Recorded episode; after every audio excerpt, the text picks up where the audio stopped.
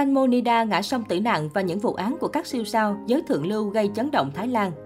Sự việc của mỹ nhân chiếc lá cuốn bay như đổ thêm dầu vào lửa cho vấn nạn kẻ giàu lộng quyền ở Thái Lan. Một, Thái tử đế chế Red Bull đụng chết một cảnh sát nhưng vẫn ung dung ăn chơi trác tán.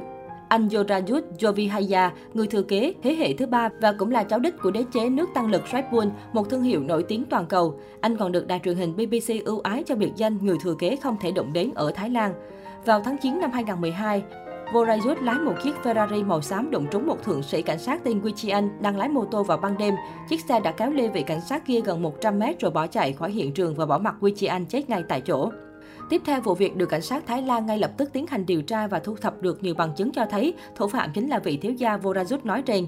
Kết quả giám định còn cho thấy người này có nồng độ cồn trong máu rất cao, song anh lại một mực khẳng định bản thân chỉ uống rượu sau khi về nhà. Từ hình ảnh trích xuất trên camera an ninh, chiếc Ferrari được nhìn thấy đã di chuyển theo quán tính với tốc độ rất nhanh và mức độ chấn thương nghiêm trọng đến mức khiến viên cảnh sát kia tử vong ngay lập tức.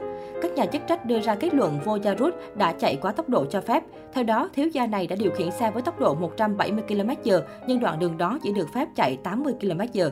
Mọi thứ đều quá rõ ràng để phía cảnh sát lập hồ sơ khởi tố Vorajut, nhưng phải mất đến 6 tháng, người dân Thái Lan mới thấy các tài liệu được chuẩn bị xong với các tội danh chạy quá tốc độ, lái xe bất cẩn gây chết người và bỏ trốn khỏi hiện trường tai nạn. Những tưởng với đầy đủ thủ tục và chứng cứ thì có thể nhanh chóng bắt kẻ phạm tội phải trả giá để lấy lại công bằng cho gia đình nạn nhân. Song câu chuyện công lý này đến 10 năm sau vẫn chưa có lời giải đáp. Thời điểm diễn ra kiện tụng vào năm 2013, Vorajut được triệu tập trình diện trước tòa 7 lần để nghe thông báo cáo buộc, nhưng anh đều không xuất hiện. Ngoài ra, các luật sư của anh cũng viện đủ lý do giúp thân chủ của mình rằng sức khỏe không tốt nên không có mặt. Đáng nói, cư dân mạng Thái liên tục tìm thấy các hình ảnh anh vẫn thản nhiên cùng bạn bè tiệc tùng và đi du lịch khắp nơi trên thế giới. Giới chức Thái Lan từng mạnh miệng tuyên bố sẽ bắt thủ phạm gây ra cái chết cho thượng sĩ Wichian, sẽ phải cúi đầu trước công lý, bằng không sẽ xin từ chức. Tuy nhiên, sự việc tiếp tục kéo dài đến tận năm 2022 vẫn không có tiến triển gì mới, thậm chí có nhiều cáo buộc đã không còn hiệu lực ở thời điểm hiện tại. Vorajut Jovikhaya đã trở thành một trong những trường hợp điển hình cho văn hóa miễn trừ tại Thái Lan. 2. Tiểu thư tông chết 9 mạng người nhưng vẫn thản nhiên bấm điện thoại. Câu chuyện kinh hoàng này diễn ra vào năm 2010, khi đó có một cô gái vị thành niên chỉ mới 16 tuổi, có tên đầy đủ là Prawa Orachon Zapasadin Na Azuthia, thường được gọi là Prawa, khi đó vẫn chưa có bằng lái xe nhưng vẫn ngang nhiên điều khiển phương tiện giao thông là chiếc ô tô màu trắng. Tai nạn thảm khốc xảy đến, Prawa đã đâm vào đuôi một chiếc xe đưa rước sinh viên và nhân viên của trường đại học Thammasat. Sự việc kinh hoàng này đã lấy đi mạng sống của 9 người và làm nhiều người khác bị thương. Chưa kịp đau buồn cùng với gia đình nạn nhân, cả đất nước Thái Lan đã phải vô cùng tức giận phẫn nộ trước hình ảnh Prewa sau khi gây tai nạn đã thản nhiên đứng dựa vào thành cầu và nhắn tin điện thoại cầu cứu người nhà. Cô đã nhanh chóng bị bắt giữ nhưng quá trình xét xử của vụ án này lại kéo dài đến 4 năm. Vào năm 2014, Prewa chính thức bị kết tội lái xe liều lĩnh gây chết người và thiệt hại về tài sản và bị phán 2 năm tù nhưng được hưởng án treo trong 4 năm, bị cấm lái xe đến năm 25 tuổi và chỉ cần hoạt động công ích 138 giờ đồng hồ.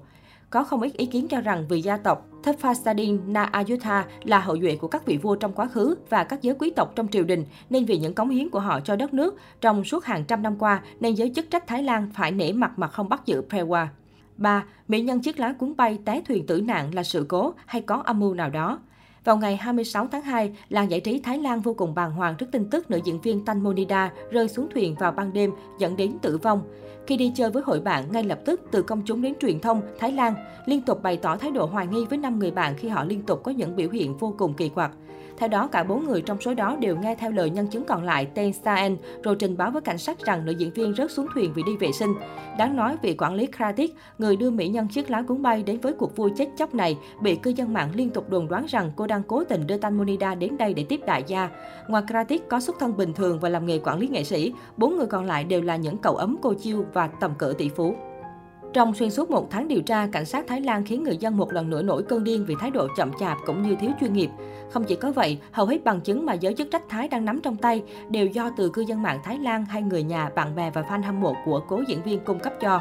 Có không ít ý kiến bày tỏ thắc mắc vai trò của các nhà chức trách vốn phải bảo vệ người dân ở đây là họ đang làm gì.